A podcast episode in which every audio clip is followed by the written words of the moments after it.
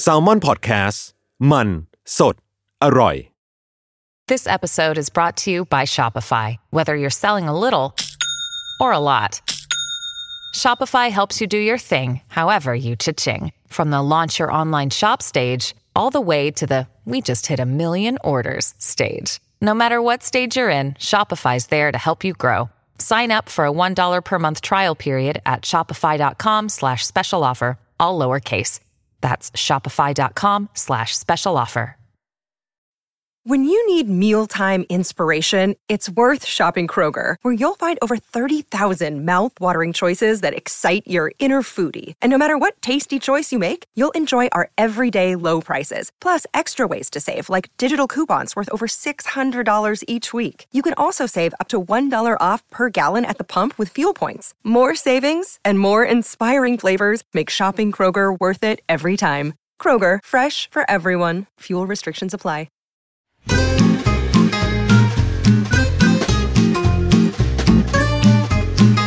Day One Podcast กับย้อยนภศรศิวิราช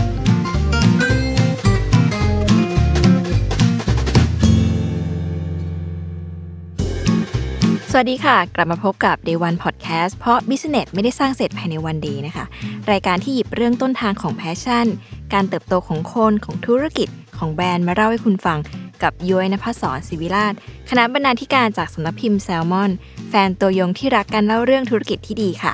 ซึ่งเราพบกันทุกวันพุธที่ Salmon Podcast แบบนี้เช่นเคยนะคะ ในวาระที่โรงภาพยนตร์นะคะ กลับมาเปิดให้บริการแล้วเนี่ย คิดว่าหลาย ๆ คนคงได้กลับไปที่โรงภาพยนตร์กันบ้างแล้วเนาะส่วนใครที่ยังรอหนังดีๆ ซึ่งเข้าคิวรอฉายอยู่ก็อย่าลืมจดวันและรอไปอุดหนุนกันนะคะ จะว่าไปเนี่ยแม้หลายเดือนที่เราเสพความบันเทิงผ่านสตรีมมิ่งหลาย ๆ เจ้าเนี่ย ก็ต้องยอมรับโดยดีนะว่าบางทีสตรีมมิ่งเนี่ยก็มีสิ่งที่เขาให้ไม่ได้นะคะสตรีมมิ่งเนี่ยทำให้เรากลายเป็นเจ้าของเวลาเนาะคิดจัดการกับสิ่งที่อยากทำได้เอง ขณะที่เวลาเราไปดูหนังในโรงภาพยนตร์นะคะเราจะพอสหรือหยุดมันไว้เพื่อไปทำอย่างอื่นเนี่ยไม่ได้ ถ้าพลาดแล้วก็คือพลาดเลยนะคะแต่ก็น่าเศร้าเหมือนกันนะคะ ที่รู้ว่า โรงภาพยนตร์ บางแห่งเนี่ยถือโอกาสนี้ในการขึ้นราคาตั๋วชมเนาะเพียงเพราะว่าหนังบางเรื่องเนี่ยมีความยาวมากกว่ามาตรฐานนะคะทำให้โอกาสของรอบฉายเนี่ยน้อยลง จนต้องผักภาระให้เราคนดูนะคะ แต่ถึงอย่างนั้นนะคะก็ยังมีโรงภาพยนตร์ทางเลือกดีๆ อยู่บ้างนะที่เข้าใจคนรักหนังอย่างพวกเรานะคะ แล้วก็เลือกสรรเปิดพื้นที่ฉายหนังคุณภาพ เปิดโลกให้คนดูตัวเล็กๆ อย่างเราเนี่ยที่นับวันเนี่ยทางเลือกในชีวิตมันก็น้อยลงไปทุกทีเนาะ ยุ้ยขอใช้พื้นที่นี้นะคะ เป็นกระบอกเสียงให้คุณผู้ฟังที่พอจะกำลังมีฐานะ หรือว่าเห็นคุณค่าของกิจการเล็ก ๆ ที่ตั้งใจเนี่ยลุกขึ้นมาสนับสนุนกันในทางที่เราทำได้กันเถอะนะคะ Day One Podcast ตอนนี้ค่ะยุ้ยจะพาไปพบกับพี่หมูสุภาพนะคะ แห่ง Dog Cup and Pub โรงหนัง คาเฟ่แล้วก็พื้นที่รวมตัวของคนรักหนังนะคะ ซึ่งตั้งอยู่บนชั้น 2 ของอาคาร Wolfpack เนาะที่สารแดงซอยหนึ่งค่ะ ต้องบอกก่อนว่า ชื่อของพี่หมูแล้วก็พี่ธิดาผลิตผลการพิมพ์เนี่ยเป็นผู้ร่วมก่อตั้ง Dog Cup and Pub นี้ขึ้นมานะคะเป็นที่รู้จักในหมู่ของคนรักหนังมายาวนานและ เรียกว่าเป็นบุคคลที่มีคุณโปการต่อคอหนังเลยก็ว่าได้นะคะ ทั้งก่อตั้งนิตยสารหนังที่ชื่อว่า Bioscope เนาะแล้วก็ก่อตั้งค่ายจัดจำหน่ายหนังทั้งเลือกอย่าง Documentary Club นะคะหรือว่าที่เรียกสั้นๆว่า Dog Club นะคะ ที่อยากชวนคิดก็คือว่าการลุกขึ้นมาส่งเสริมวัฒนธรรมการดูหนัง ตั้งแต่ทำนิตยสารหนัง เป็นค่ายหนังนำเข้า เป็นผู้จัดจำหน่ายหนังจนมาถึงทำโรงหนังอะค่ะสิ่งนี้มันสำคัญยังไง หรือทำทำไมนะคะ เพราะว่าแม้ว่าใครจะหมดหวังหรือว่าท้อถอยไปตามๆกันแล้วกับอุตสาหกรรมบันเทิงบ้านเราในบ้านเมืองเรานะคะ แต่พี่หมูและพี่ธิดาเนี่ยก็ยังไม่หยุดที่จะทำค่ะ พี่หมูก็บอกว่า เขาเนี่ยเลือกแล้วว่าจะทำงานอยู่ในวงการนี้นะคะ แล้วเมื่อเลือกแล้วเนี่ยก็อยากจะมีชีวิตรอดอยู่ในวงการให้ได้เนาะซึ่งสิ่งที่ทำให้รอดไปได้มันคือความมั่นคงบางอย่างอะค่ะถ้าไม่มีวงการหนัง ไม่มีคนสนใจดูหนัง ค่ายหนังหรือว่าโรงหนังเนี่ยก็อยู่ไม่ได้เนาะแล้วอะไรคะคือสิ่งที่เราพอจะทำได้ พี่หมูก็ตั้งคำถามจากสิ่งนี้ค่ะ ทั้งสองคนนะคะ ทั้งพี่หมูและพี่ธิดาเนี่ยเริ่มต้นจากการทำหนังสือทำมือนะคะ ที่เล่าเรื่องหนังนอกกระแส ตอนนั้นเป็นความถี่ฉบับแบบ 2 เดือนครั้งอะนะคะ ค่อยๆ เจอกับกลุ่มผู้อ่านทีละนิดทีละนิด วันหนึ่งก็ขยับขยายเป็นนิตยสารหนังค่ะ ที่เลือกทำคอนเทนต์หนังในแบบที่อยากจะเล่า เช่นเดียวกันกับ โรงหนังแบบนี้นะคะ พื้นที่ฉายหนังแบบนี้เนี่ย พี่หมูและพี่ธิดาเขาเห็นว่ายังไม่เคยมีใครทำสักทีนะคะ ซึ่งในฐานะที่อยู่ตรงนี้เนี่ยพี่หมูเขาก็คอยกระตุ้นหรือว่าเสนอไอเดียธุรกิจให้คนอื่นๆ อยู่ตลอดเวลา มันเคยเกือบๆที่จะเกิดขึ้นค่ะ แต่ว่ามันก็ไม่เกิดขึ้นเสียทีนะคะ อาจจะเป็นเพราะว่ามันไม่ใช่สิ่งที่อยู่ในกระแสหลัก หรือว่าทำเงินทำรายได้มหาศาล จนกลายเป็นเรื่องที่คาใจมาโดยตลอดค่ะ แต่ก็ จะทำเองเนี่ยพวกเขาก็รู้ว่ามันยาก ที่บอกว่ามันยากเนี่ยเพราะว่าธุรกิจโรงภาพยนตร์นะคะไม่ใช่ธุรกิจเพื่อความบันเทิงนะคะแต่เป็นธุรกิจอสังหาริมทรัพย์เนาะที่หารายได้จากการปล่อยเช่าพื้นที่ค่ะ โดยมีภาพยนตร์เนี่ยเป็นเครื่องมือหนึ่งที่ดึงคนเข้ามา กลับมาที่เรื่องนี้ค่ะ พี่หมูบอกว่าไม่เคยมีพื้นที่แบบนี้มาก่อนที่ที่แบบนี้คือแบบไหน จริงๆเนี่ยถ้าใครเป็นคอหนังก็จะรู้นะว่า เดิมทีเนี่ยมันมีทั้ง BKKSR นะคะหรือว่าย่อมาจาก Bangkok Screening Room เนาะเป็นแห่งเดิมก่อนก่อนที่ Doc c u b เนี่ยเขาจะเข้ามารีโนเวทพื้นที่แล้วก็ดำเนินการบริหารกิจการต่อเนี่ยหรือว่าแม้แต่จะมีเฮาส์ที่3ย่านแล้วเนี่ยแต่ก็เป็นโรงภาพยนตร์ทางเลือกที่ฉายหนังนอกกระแส แต่ก็ถึงแม้จะมีเหล่านี้อยู่แล้วนะคะ ก็ไม่เหมือนพื้นที่ฉายหนังในรูปแบบที่พี่หมูและพี่ธิดาเนี่ยอยากจะให้มันเป็น ซึ่งโรงหนังเนี่ยเป็นเพียงองค์ประกอบหนึ่ง จริง ๆ มันคือพื้นที่สำหรับ art and culture ค่ะ พี่หมูบอกว่าสิ่งนี้มันสำคัญกับการดูหนัง เพราะว่ามันคือการพูดคุยที่ทำให้ต่อยอดไปได้เยอะมากๆ เปรียบเหมือนกับสภากาแฟค่ะ จริง ๆ เราอ่านหนังสือพิมพ์อยู่ที่บ้านก็ได้เนาะแต่ว่าคนก็ยังไปเปิดอ่านหนังสือกันที่นั่นค่ะ เพราะว่าอะไรเพราะว่านึกภาพตามเนาะเวลาเราวาง หนังสือพิมพ์ปุ๊บเราก็อยากจะคุยต่อ ทุกคนได้มาคุยกันในประเด็นที่มันสดสดร้อนๆแบบนั้นน่ะนะคะ การดูหนังก็คล้าย ๆกันค่ะ เหมือนเวลาเราสนใจอะไรในอินเทอร์เน็ตนะคะแล้วเราก็แชร์เพื่อน ถามเพื่อนว่าเห็นอันนี้หรือยัง หรือมีความเห็นต่อเรื่องนี้แบบไหน นี่คือบรรยากาศที่เขาอยากให้มันเกิดขึ้นนะคะไม่ใช่ว่าดูหนังเสร็จแล้วก็ไปช้อปปิ้งไปหาอะไรกิน กว่าจะกลับถึงบ้านสิ่งที่ต้องการบอกเล่ามันก็หายไปแล้วค่ะ ต้องบอกว่าแม้ในวันที่คุยกันกับ Dog Club and Pub เนี่ยเขาจะยังไม่ได้เปิดให้บริการอย่างเต็มตัวนะวันนั้นนะคะตอนแต่ว่าตอนนี้เปิดแล้วเนาะแต่เราก็ยังสนใจอยู่ดีค่ะว่า อะไรคือสิ่งที่พี่หมูและชาวคณะเนี่ยตั้งใจจะทำตั้งแต่ในเดวันไปฟังกันค่ะเดวันของ Dog Club and Pub นะคะเริ่มจาก 1. ตั้งใจจะทำพื้นที่ดูหนัง และพื้นที่สำหรับการพูดคุยเรื่องศิลปะและวัฒนธรรมค่ะ 2. การทำให้คนอื่นมองเห็นในสิ่งเดียวกับที่เรามองเห็นค่ะ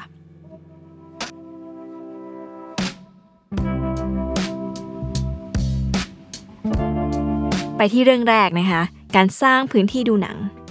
พี่หมูเนี่ยต้องบอกว่าเขาว่าเติบโตมากับพื้นที่ดูหนังเลยค่ะเขาเล่าว่าเมื่อก่อนเนี่ยตามสถาบันวัฒนธรรมนะคะต่างๆเนี่ยเขาจะจัดฉายหนังสลับเวียนกันไปเนี่ย ตลอด 6 วันในสัปดาห์นะคะ อย่างเช่น วันจันทร์ไปดูหนังที่อาริยันส์นะคะเอ่อซึ่งเมื่อก่อนมันอยู่ตรงสาทรเนาะวันอังคารไปดูที่ปิติคาซิลค่ะที่สยาม วันพุธไปดูที่สถาบันเกอเท่นะคะ ซึ่งก่อนหน้านี้อยู่ที่ถนนพระอาทิตย์ แล้วก็ตอนนี้อยู่ที่งามดูพรีวันพฤหัสก็ไปดูที่ AUA ค่ะวันศุกร์มีที่หอภาพยนตร์นะคะ ซึ่งจริงๆ เนี่ยก็ยังมีเจแปนฟาวเดชั่นวันศุกร์เนี่ยจริงๆเขามีหลายที่ด้วย ส่วนวันเสาร์เป็นวันหยุด นอกจากไปดูหนังเนี่ยมันคือการไปเจอเพื่อนที่ชอบแบบเดียวกันค่ะ ซึ่งดูรู้เรื่องบ้างหลับบ้าง แต่การพูดคุยหลังฉายหนังเนี่ยทำให้เราเข้าใจเรื่องบางเรื่องเปลี่ยนไป พอพี่หมูมาทำงานนิตยสารหนังเต็มตัวค่ะ เวลามีหนังรอบสื่อเนี่ยเขาก็เล่าว่าก็จะมีการกลับมาคุยกันต่อที่ออฟฟิศถึงตีสองตีสาม อะไรบรรยากาศเหล่านี้แหละค่ะที่มันสำคัญมากนะคะพี่หมูบอกว่าการพูดคุยกันเนี่ยเป็นเรื่องสำคัญมากๆกับการดูหนัง แล้วเขาก็ย้ำเสมอค่ะว่า หนังเนี่ยมันไม่ได้เป็นแค่หนัง แต่มันเป็นประตูที่พาไปเจอเรื่องอื่นๆ ยกตัวอย่างเช่น เรื่อง Burning นะคะไม่รู้ว่าทุกคนเคยดูไหมเป็นภาพยนตร์เกาหลีนะคะที่แสดงโดยนักแสดงชื่อดังมากมายค่ะ จริงๆ Burning เนี่ยอาจจะมีคนมาดูเพราะว่าเป็นหนังที่สร้างจาก นิยายของมุราคามินะคะ หรือว่ามีคนมาดูเพราะว่าดารานำจะมองให้เป็นเรื่องของบันเทิงเกาหลีก็ได้ หรือว่าเรื่องชิงรักหักสวัสดก็ได้ หรือจะมองว่าหนังกำลังพูดถึงสังคมเกาหลี หรือเรื่องความเหลื่อมล้ำก็เป็นได้ค่ะ หรือแม้แต่หนังสารคดีเรื่อง Oasis Super Sonic นะคะ พี่หมูบอกว่ามีตอนหนึ่งค่ะ ซึ่งจริงๆเนี่ยแทรกอยู่ในหนังเป็นระยะระยะอยู่แล้วเนาะเป็นตอนที่พูดถึงโนค่ะ ที่ตกงานแล้วก็ กินเงินประกันสังคมเนาะโนเนี่ยเขาใช้เงินนั้นกับการซื้อแผ่นซีดีมาฟังค่ะ ซึ่งนี่แหละค่ะมันคือ Creative Economy หรือว่า Soft Power ที่พูดถึงกันอยู่หรือเปล่า สะท้อนให้เห็นว่าเขามีรากฐานอย่างสวัสดิการรัฐเนี่ยที่แข็งแรงมากนะคะ เนี่ยค่ะ หนังมันพาเราไปเจอเรื่องแบบนี้ ถ้าไม่มีรัฐสวัสดิการเราก็อาจจะไม่ได้มีคนอย่างโนกาลเกอร์หรือว่า Oasis ก็ได้ แล้วพอมองว่าหนังพาเราไปแตะเรื่องอะไรแบบนี้ค่ะ มันก็จะเกิดคำถามใหม่ ๆ ตามมาอีกว่า แล้วทำไมเราถึงไม่สร้างโอกาสแบบนี้บ้าง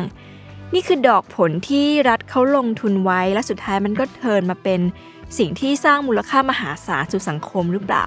ซึ่งยังไม่นับวงอื่น ๆ ที่มีอีกมากมายหลายวงที่มีทิศทางการเริ่มต้นวงแบบนี้นะคะ นี่แหละค่ะคือการต่อยอดบทสนทนา ซึ่งสำคัญต่อการดูหนังไม่น้อยเลย พี่หมูนะคะมีความคิดที่จะสร้างพื้นที่แบบนี้ค่ะมาโดยตลอด แล้วก็ความคิดเนี่ยมันเริ่มเข้มข้นขึ้นเรื่อยๆ หลังจากที่พวกเขาเนี่ยหยุดทำนิตยสารนะคะ แล้วก็มาก่อตั้งดอกขับ อย่างที่เกริ่นไปตอนต้นค่ะ พี่หมูพยายามเสนอไอเดียธุรกิจเนี้ยอยู่ตลอดเลย แต่ว่ามันไม่เคยเกิดขึ้นจริงค่ะ จนวันที่ BKKSR เนี่ยเขาประกาศหาคนรับช่วงต่อ แล้วก็ซึ่งเป็นช่วงเวลาเดียวกับที่พี่หมูหาพื้นที่นั้นพอดีนะคะ เหมาะเจาะกันพอดีเลย Another day is here, and you're ready for it. What to wear? Check. Breakfast, lunch, and dinner? Check. Planning for what's next and how to save for it? That's where Bank of America can help. For your financial to-dos, Bank of America has experts ready to help get you closer to your goals. Get started at one of our local financial centers or 24-7 in our mobile banking app. Find a location near you at bankofamerica.com slash talk to us. What would you like the power to do? Mobile banking requires downloading the app and is only available for select devices. Message and data rates may apply. Bank of America and a member FDIC.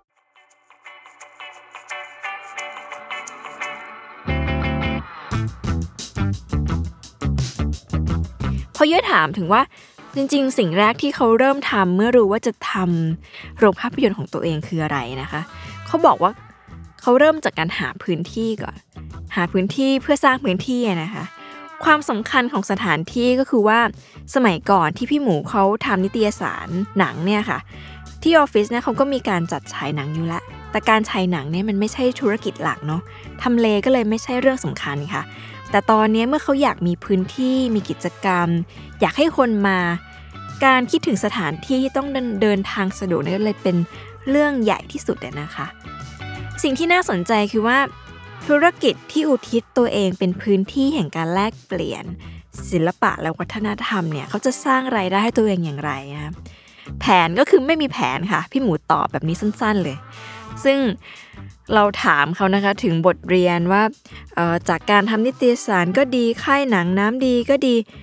สิ่งนั้นนะ่ะมันเอามาสร้างแผนหรือเสริมความแข็งแกร่งในธุรกิจนี้ยังไงนะคะ พี่หมูก็ตอบอย่างที่บอกไป แผนก็คือไม่มีแผน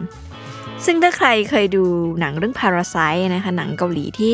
คว้ารางวัลยอดเยี่ยมจากเวทีออสการ์ในปี 2020 เนี่ยก็จะน่าจะจำคำพูดนี้ได้นะคะ เป็นคำพูดของกีแท็กนะตัวเอกของเรื่องเนี่ย ที่พูดกับคีวูผู้เป็นลูกชายว่า หลังจากที่ทั้งคู่เพิ่งผ่านเหตุการณ์น้ำท่วมบ้านมาหมาดๆก่อนจะนำไปสู่เรื่องราวศกนาฏกรรมในตอนท้ายเรื่องนะคะ ทีนี้กลับมาที่แผนของด็อกขับแอนพับค่ะ พี่หมูเล่าว่า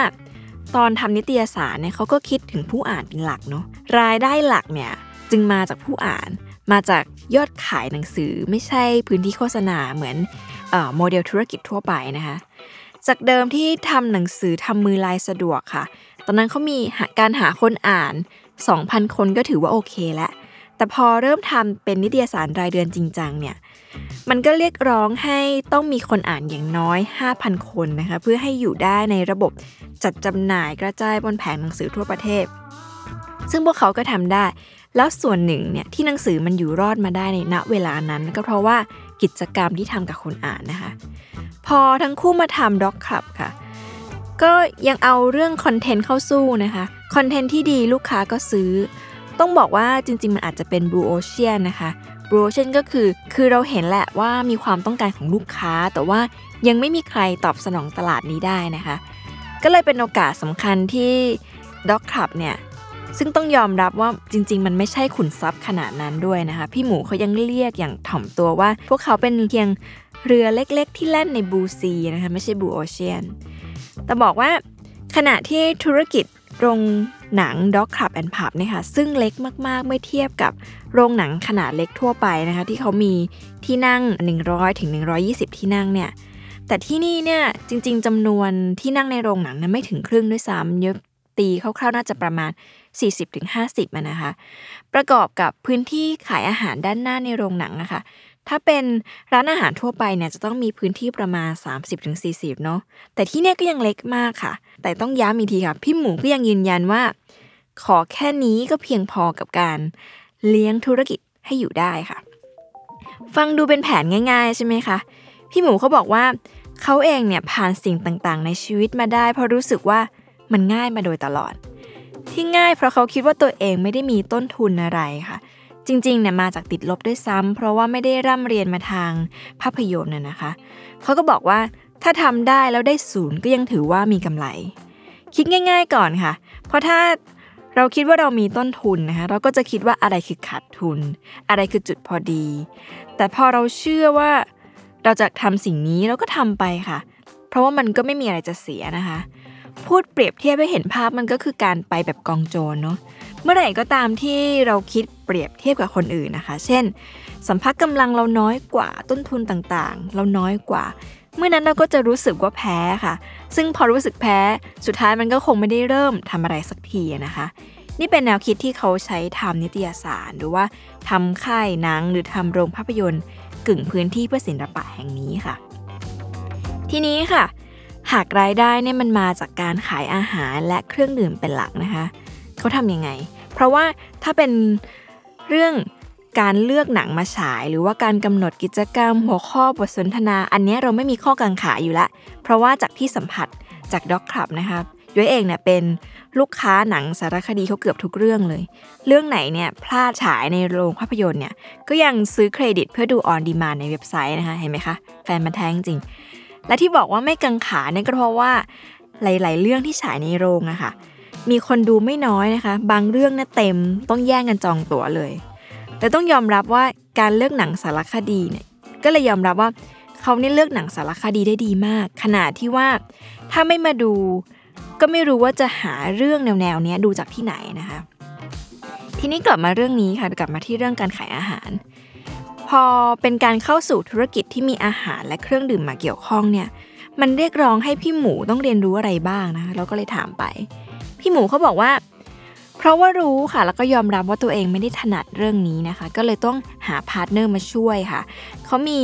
รุ่นน้องที่เคยทำงานด้วยกันเนี่ย ซึ่งตอนนี้เปิดบาร์อยู่ก็มาช่วยนะคะ หรือแม้กระทั่งเพื่อนที่เคยทำร้านอาหารในโรงแรมเนี่ยเขาก็หาคนมาแนะนำคอยช่วยคิดรายการอาหารค่ะ พี่หมูตอบเรียบง่ายแบบนี้เลย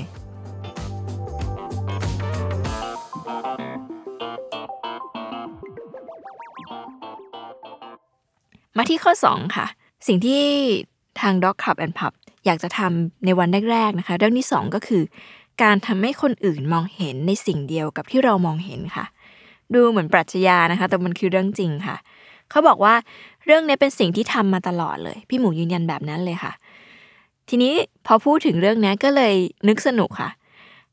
ให้พี่หมูเล่าถึงจุดเริ่มต้นให้ฟัง ซึ่งมันสนุกมากเลยขอนำมาเล่าให้ทุกคนได้ฟังก่อน จุดเริ่มต้นเนี่ยพี่หมูเขามาจากสยามสปอร์ตนะคะมาจากคนทำคอนเทนต์ฝั่งดนตรีเนาะในขณะที่พิธิดาเนี่ยมาจาก Cinemax นะคะเป็นคนทำคอนเทนต์ฝั่งหนังและดนตรีค่ะสองคนเนี่ยร่วมกันทำเว็บไซต์คอนเทนต์ที่มาก่อนกาลเลย ตอนนั้นนะเว็บไซต์มันชื่อว่าร้อยแปด ภาพยนตร์ดนตรีค่ะ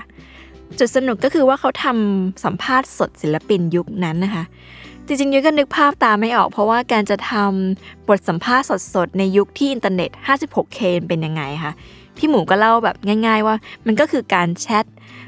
ยิงคำถามแล้วก็ตอบคำถามไปสดๆนะคะ แล้วก็ถ่ายรูปลงเหมือนคล้ายๆบล็อกอะค่ะ เร็วๆ ทีนี้พอทำไปสนุกทำไปได้ดีสักพักนะคะ ค่ายแกมมี่เขาก็มาชวนทั้งสองคนนะคะไปทำเว็บคอนเทนต์ที่เล่าเรื่องหนังและดนตรีตอนนั้นมีชื่อว่า Neo Today เนาะระหว่างทำงานประจำค่ะ พี่หมูและพี่ธิดาเนี่ย ก็ทำนิตยสารทำมือขึ้นมาเล่มหนึ่ง เป็นนิตยสารทำมือที่เล่าเรื่องหนังอย่างเข้มข้นนะคะซึ่งทั้งคู่เนี่ยได้แรงบันดาลใจจากเพื่อนในวงการนักเขียนที่ทำหนังสือที่ชื่อว่า alternative writer นะคะ จากนั้นก็ไปเปิดตัวที่งานเทศกาลภาพยนตร์ Bangkok Film เนาะแล้วก็ฝากเพื่อนขายที่งานสัปดาห์หนังสือค่ะทำแบบนี้ไป 2 ปีก็ลาออกมาทำไบโอสโคปของตัวเองอย่างจริงจังค่ะ แม้ว่าจะยากแล้วก็เจอบทพิสูจน์อะไรมากมายเนี่ย แต่เขาก็ทำมายาวนานพอจนวันหนึ่งเนี่ย ก็ขอวางมือนะคะ เพื่อจะเริ่มทำด็อกิเมนทารีคลับเนอะค่ายหนังเล็กๆ ที่นำ เข้าหนังสารคดีน้ำดีมาฉายในบ้านเราเวลาพูดต้องมีสโลแกนนี้เสมอนะคะ ทีนี้พี่หมูก็เล่าว่าในอดีตเนี่ยการจะทำให้ทุกคนเชื่อตามว่า content is a king เนี่ย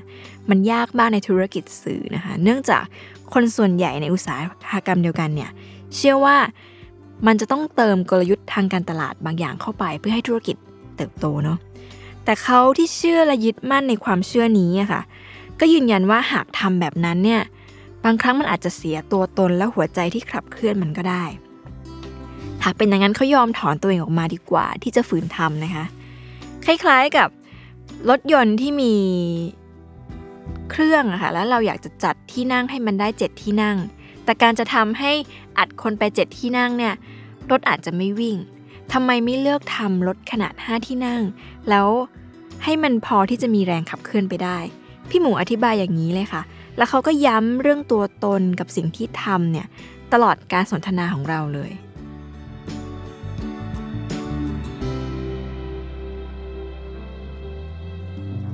ทีนี้มาถึงจุดสรุป Day 1ของ Dog Cup and Pub นะคะ เริ่มจาก 1. ตั้งใจทำพื้นที่ดูหนัง และพื้นที่สำหรับการพูดคุยเรื่องศิลปะและวัฒนธรรม เพิ่มเติมนิดนึงค่ะเกี่ยวกับการสร้างพื้นที่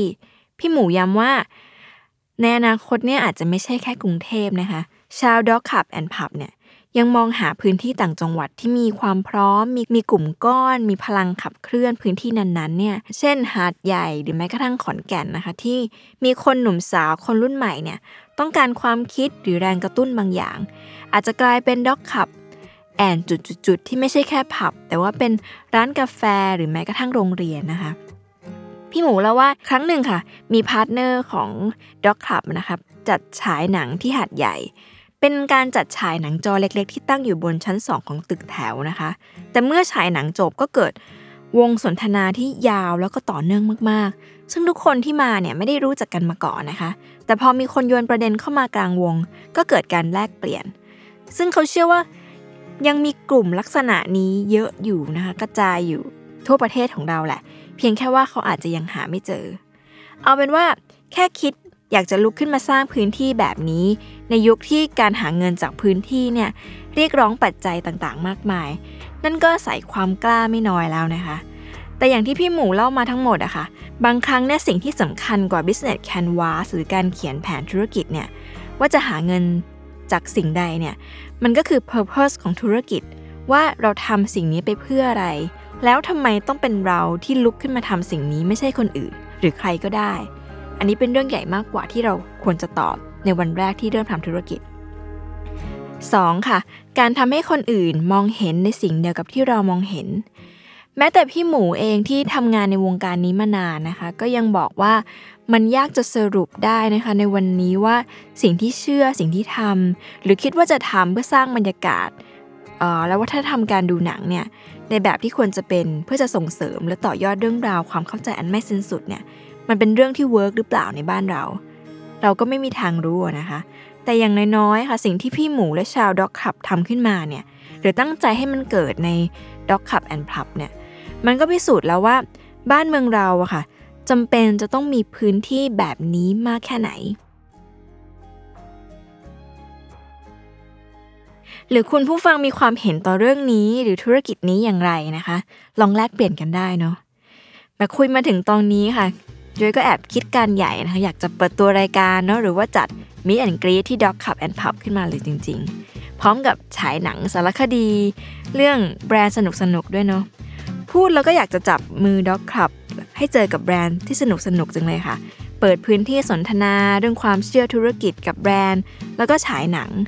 แต่ว่าขอตัวไปคิดแผนธุรกิจดีๆก่อนนะคะ แล้วกลับมาพบกับ Day One Podcast เพราะ Business ไม่ได้สร้างเสร็จภายในวันเดย์กันได้ใหม่ในวันพุธหน้าค่ะ ในทุกช่องทางของ s ซ l m o n Podcast สำหรับวันนี้สวัสดีค่ะ